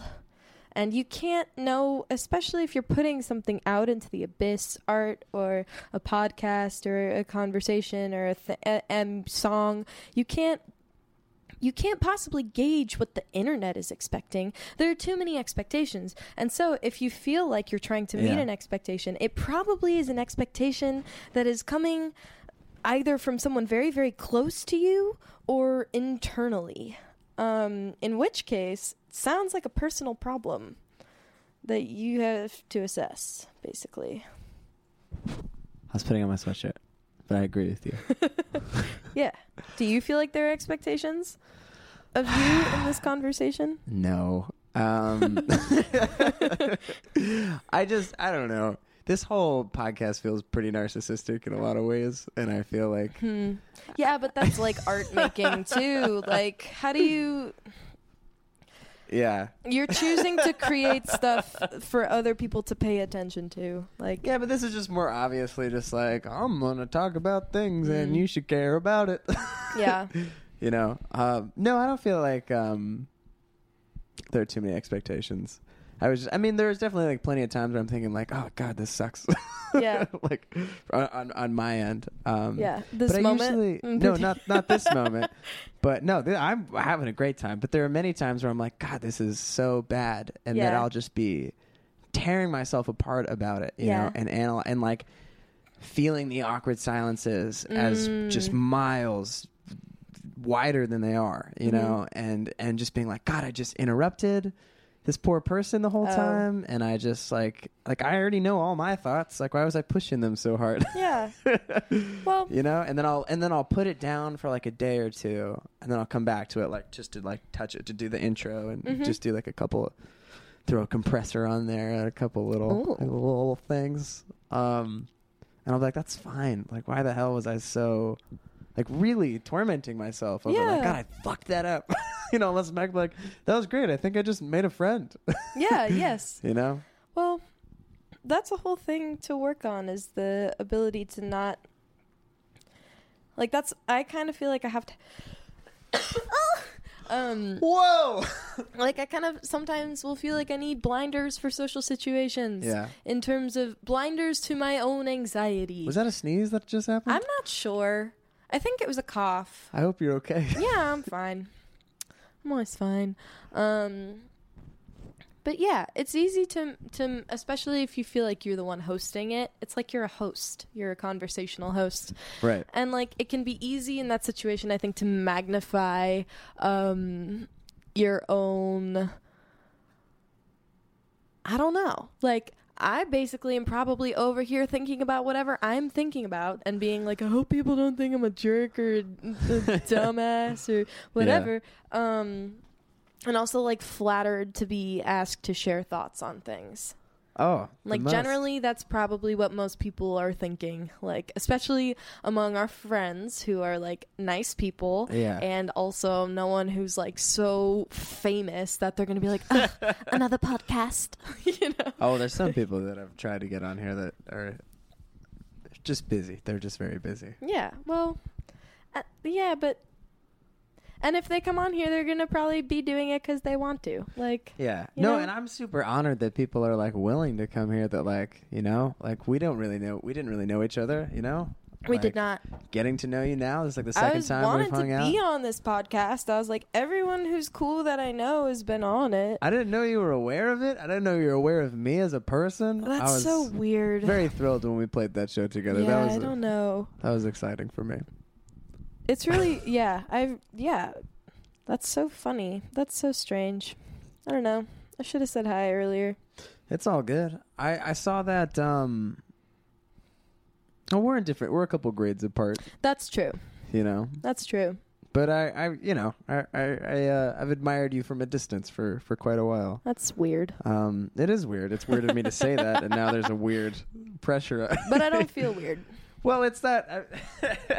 it's different. And we just before we started recording, we were talking about meeting celebrities, and like, you're not a celebrity, but I mean, like, you're someone who's like work I admire, you know. And when I met Seth Avett from the Avett Brothers, I was just like, oh, so cool, and he kind of freaked out. Yeah. and he was like, uh, he was like trying to be polite and. But it's weird. It was weird. I made him uncomfortable, and I've probably Yeah. made you a little uncomfortable just No. now. Maybe. No, you didn't. Good. I'm glad I did. Not uncomfortable. Good. I'm so glad. Yeah. No, but um I don't know, it's just weird being like a fan of someone and Mhm. like wanting to be their friend and then like meeting them. Yeah, You I tend to like abandon the friend thing. I like like okay, I'm going to talk about it. That Miles of Music camp that Yeah. I told you about, which has been so huge in my life and I love it and introduced me to so many people. I knew about it because of this songwriter named Anais Mitchell who posted about it and um, I was obsessed with her Mm. for several years and I still think that she is a m- master of songwriting. Now she's like working on a musical um, or I guess her musical just debuted. She has this whole Oh. album called Hadestown. It's the story of Orpheus and Persephone um, as a folk opera. And like Wow. Justin Vernon is on it, Ani Whoa. DiFranco is on it. Like she just she's one of those people like she kind of flies under the radar but she gets like killer players on everything and her songs will just rip you apart um and so like I've never even heard of a folk opera. That's insane. it's amazing dude it's so good and uh i like have met her a couple times after shows um and like now i know all of these people that know her but i don't know her personally and i kind of feel like it's like now i have this feeling like you know most of the people that are really really really good at writing songs are um pretty introverted yeah. and not necessarily going to be receptive to like random strangers who are trying to infiltrate their lives. Yeah. And so I just sort of decided that being her friend was no longer a priority of mine because her music had already given me enough. Yeah. Um, but it, yeah, it's a weird. That's really the only one who I've ever tried to be the friend of. And I got something better, which is like all of the other friends, and or not better because I don't know, but like what I got instead has been beautiful and amazing and important. Um, Yeah. but yeah, that definitely came out of like a creepy like, wow, like I want to be you. I want to write your songs. You write Yeah. songs that I wish I had written.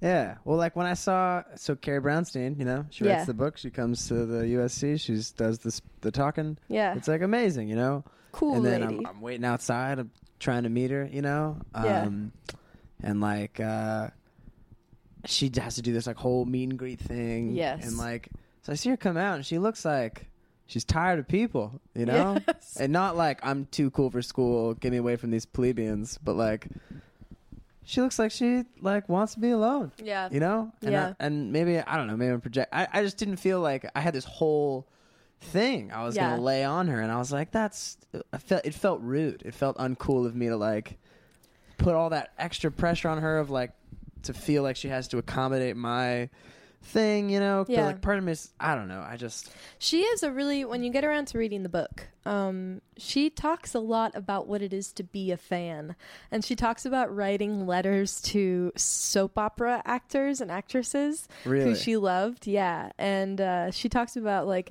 you know, and like not only was I trying to write them fan notes, but I would just like start writing about my life and my mother and like my home Oh. issues and like just these like saccharine over. And I remember, I mean, I have written those before where Yeah. it's like emails. I've written emails to authors like in my oh, middle Oh, me school too. times, or it was I like, emails to I wrote emails. I wrote an email to Marc Maron a week ago. but where you don't Haven't heard stop back at like, hey, you're, I love your work, and you just are like, I've been with this person, and it has been, and my friends were doing this, and like, there's, mm. so she like she seems like a person who has thought a lot about what it is to be a fan and like that Right. give and take um i have not thought a lot about that um but yeah read the book I'm excited to. It takes me a really long time to read things. That um, that's fine I, I'm a slow reader. You know, I was talking to my dad about it today. He was like, "That's good. It means you're taking your time. You're trying to get the whole. you're trying to get all the, the ideas. It's good. It's good. That's, you should be. It's good that you're that way." um, and I, so I don't know. well i, mean if you're paying attention then like yeah it doesn't matter Yeah, well, I've, I didn't really read read for pleasure a lot as a kid. Mhm. So, um, but I like read, you know, I read. So when I was reading, I was like trying to like studying, you know, yeah yes and so that's like where my reading skills were yeah. honed, you know. So now I'm just like casually reading a book because it's a great way to hang out by yourself. it really is Yeah, it's so nice it's a, I'm I'm a new I'm a new reader, and all the coolest people I meet, I read all the time, and I'm really jealous of like, every relationship I've ever been in. you're jealous of the I'm s- books jealous. I'm jealous of the books. book envy is real Book envy, man, and I you just look at the shelf and you're like, all those ideas. Are Right? they all in your head? yeah. yeah. But I mean, and there's just like I don't know, I, a book just reading just fills you up, you know. Like watching TV it kind of leaves you empty sometimes. I you think know? that might. I don't know. I don't watch enough TV to talk about TV. Really, yeah, I watch just- an I embarrassingly small amount of. I consume an embarrassingly small amount of like film media. Yeah, I feel you. Me too. I don't know a lot about movies, Yeah. um, but I don't feel like it's. I feel like it's cool to not watch TV. I feel like that makes you punk rock. Yeah, throw away your television. That's a Red Hot Chili Peppers song. Is it? Yeah, it is. Throw Yeah. away your television. Have you heard the song "Kicking Television" by Wilco? No, It's really good. I gotta listen to it. Yeah. Do you listen to Wilco at all? Uh, I listened to the the Yankee Hotel Foxtrot album like obsessively Yeah. at 17, like until I just couldn't anymore. Yeah. Yeah, It's good stuff. yeah, really good stuff. A Ghost is Born is another is another good one. Yeah, If you're looking for another one. I should. Yeah, I don't I'm know what you're looking I for. I love like sad, sleepy, like indie rock Yeah. That's what it is. with good, great lyrics, good songwriting, heartbreaking. Mm-hmm. It's great stuff. Yeah. Yeah. We were talking about it. I was at I was hanging out with some people earlier today, and um, I don't know. Maybe and we kind of talked about this last time. We we t- are you doing all right on time? Yeah. No, I was just looking. No worries, dude. Feel free to bounce anytime. I don't need to bounce. All right, cool. Okay. Get out of here, Rosie. I don't have Get out of my anywhere to be until my girlfriend says, "Hey, hello," and she has not done that yet. So Yeah. I was hanging out with some people. Uh-huh. I'm just gonna not look at you while we talk anymore. why? I don't know. Fine. I feel like I'm imposing. Why? I don't know. I'm just this is like my whole personality that Yeah, we're getting that's into. true. um, okay, well, I'm a creature of free will. True. I'm gonna leave whenever the fuck I want to, yeah. and I would like to stay Thanks, in this Rosie. moment. Um, but if you want, I can put your "I have no friends" sign in front of you, and you don't have to. I just kind of prop it up against your body, and then you don't have to look at me. But I, yeah, I'm good, Mackin. No worries. Mhm. Um, I forget my point. It was dumb. You were hanging out today. Propped. We were talking about Wilco, Yeah. and before that, we were talking about reading. I don't know. People just people just categorize me as a sad songwriter, and then I, I think that I'm a sad person. You're I'm like, not a. Some of your songs are very optimistic. Thank you. Like I, I mean, not thank you, but just like thank you in the sense that I'm just hanging out with people today, and they're like, "You should write a hit. You should write some party music. You gotta have fun. like, Oh, why are you writing all these sad songs, man?" I'm just like, "They're not. I don't aim to write sad songs. I'm not trying to bum you out." like someone's like, "Yeah, I, I put on a song of yours the other day, and uh, I was gonna get up, and then I decided to go back to bed." and I was like, "Oh, okay." you know, and like my goal is to bum people out. Yeah. you know, and it's like Yeah. that's not the intention with any of it. Yeah. And I don't put on like either or by Elliott Smith to like feel sad. you know? Sometimes you have a tolerance for it. Like I can Yeah. totally like have a beautiful day in the sunshine listening to Elliott Smith. Right, but it's not like, oh, I'm gonna get my sulk on. Like Yeah. some it can be that and that's indulgent and bad, but like it can also I don't know. I just I want to stick up for the sad music out there. Yeah. you know? No, you know, I think that um I found a poem that I wrote in 4th grade about wanting to turn into dust Oh. and just kind of be taken away by the wind. Yeah. Um and I Wow. had a very fine, happy childhood. like great Yeah. parents, steady home life, um like fine, just fine. Like and I think there's a lot of poems about that. There's actually multiple poems where I talk about wanting to become dust. Um Man. and feeling betrayed and like wanting to be nothing and like all like just very dramatic. Yeah, Um, like I feel like if you constructed my personality based on my like lyrics, like you would construct a very different person than I who I am. But luckily, that's not the case, and that's why I think comedians are really sad. I mean, I think that Keep going. if your whole output in uh, well, I don't know. This is like all totally unfounded. Do you feel like comedians are sadder than songwriters? um not necessarily. I'm sure that there are some emotionally well-adjusted comedians somewhere in the world. Um maybe. But maybe they're sadder than songwriters. Uh, Let me ask you in a different way. Like, do you feel like from medium to medium, there's like a different level of? Like, do you feel like all creators share a certain level of like Hmm. melancholiness? I think that all humans do. I think that all humans have to confront the fact that people they love die and that they die and that sometimes we feel worthless or purposeless or like what we're doing doesn't matter. Um I know many well-adjusted songwriters that write extraordinarily sad songs and I know that I lead a beautiful, blessed charmed life. And when i go into a room by myself to write songs that which comes out is about cognitive dissonance and feeling upset and feeling misplaced and all of the the pains of being a person. That's just what comes out. Yeah, and I would never say that I am a person who doesn't experience joy in enormous degrees or doesn't have a, really wonderful thing going here. Um, Yeah. You know, is not privileged. Like, I wouldn't say that. But um, sorrow is just what comes out when I sit down to make art. right. And I don't know why that is. And it's kind of freaky sometimes, and sometimes I'm really at peace with it. And I don't think that my art is better when I'm sadder. In fact, Yeah. usually if I'm depressed, it means that I'm not making art. Like, Yeah, like usually it's like when I'm making art, it's like I'm really happy and I'm writing really sad songs. Sad Yeah. songs, quotation marks. yeah. Um, There's that illusion of just like the depressed but like extremely productive artist. Yeah, I've, like, who is I've that? yet to come to know. I don't think that they exist. The person like when I'm depressed, I don't want to do anything. No. Last thing I want to do is write a song. And like it takes effort and that's why i'm mad about slacker rock and courtney barnett is it's Yeah. like she's not slacking off There's she's a like lot of intention there. yes Yeah. and time and skill yeah. that it takes hours to cultivate um Yeah. i think i so that's how i feel about songwriting i know like sev- i've met several very very very funny people like people where their thing is kind of comedy. And Yeah. when i'm with them um i should say i've been romantically involved with some people who are funny who other people think are really funny. And they're constantly trying to tell jokes. And i can't handle that. I can't handle being told jokes because i feel like there's an expectation i will laugh. Um yeah. and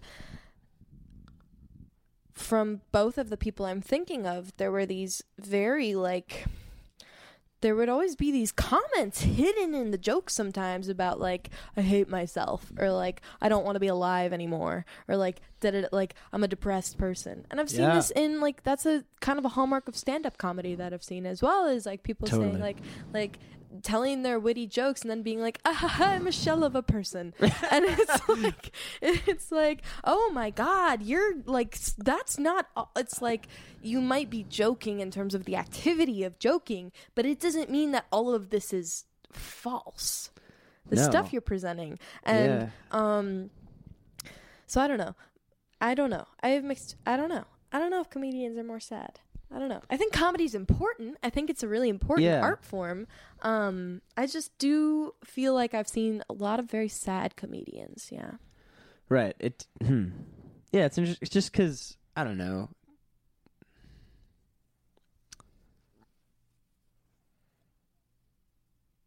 Yeah, comedians definitely.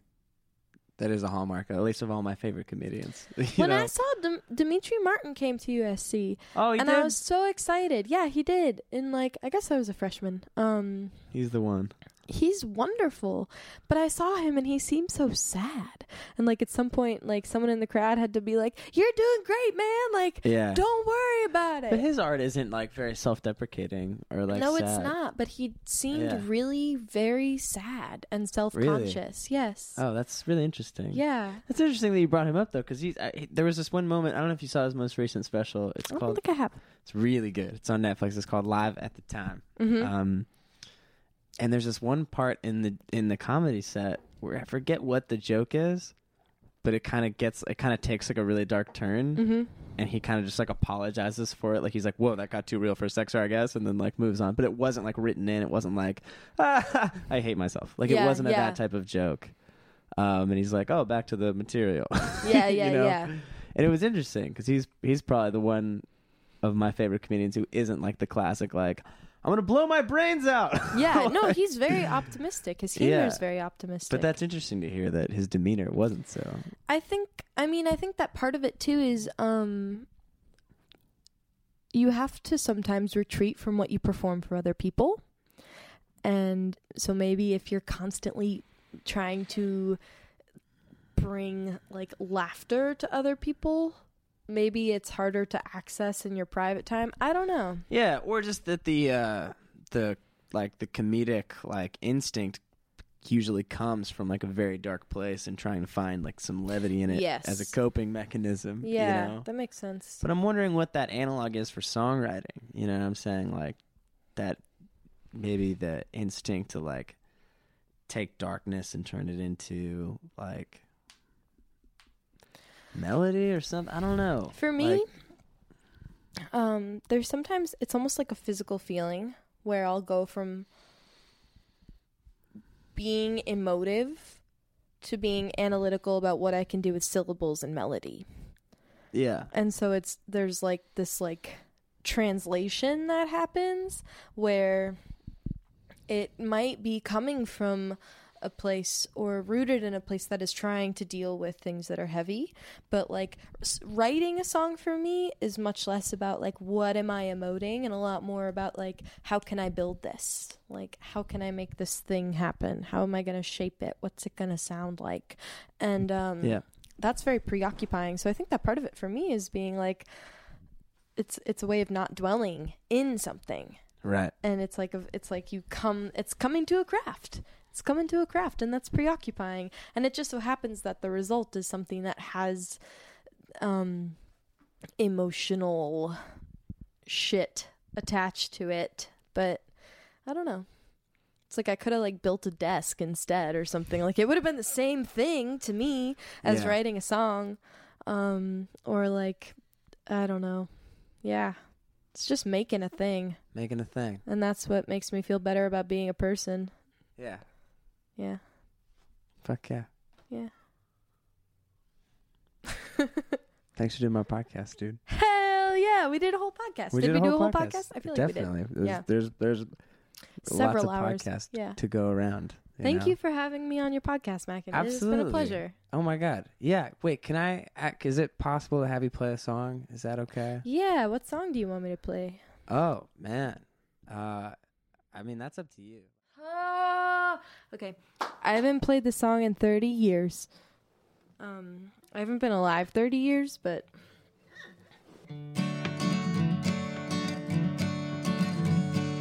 Landlord wants to paint this house, and I will not cry about it. I will not cry about that which is not mine.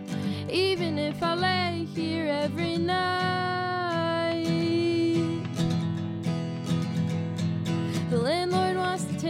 This house, she wants to make it gray. And everyone who lives here will grow up and move away, We'll move to other colored houses where we'll be kissing other faces.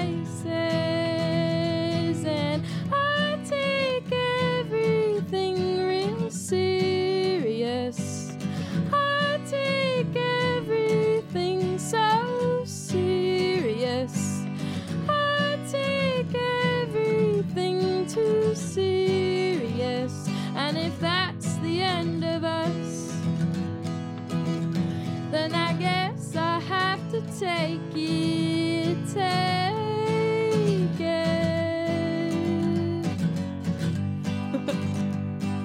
I don't know. Ah! If we fix this place, they'll have to tear down the garage. Stand in there ten minutes in a case of whooping cough. And it hurts me more to laugh now than it does to shrug it off. But I'm still smiling. And I look for endings everywhere, uncertainty resides. And I cannot lock the doors against the ugliness inside. And I'm sorry things went badly, but I'm done apologizing for trying.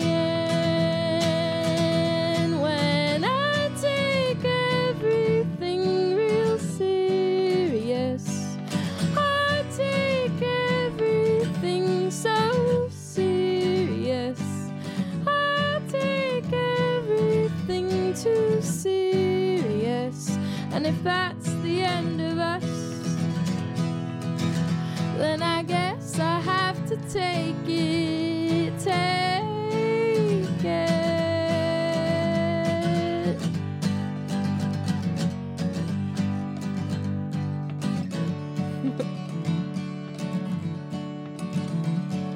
Landlord wants to paint this house, and I will not cry about it. I will not cry about that which is not mine. Even if I'll miss it all the time.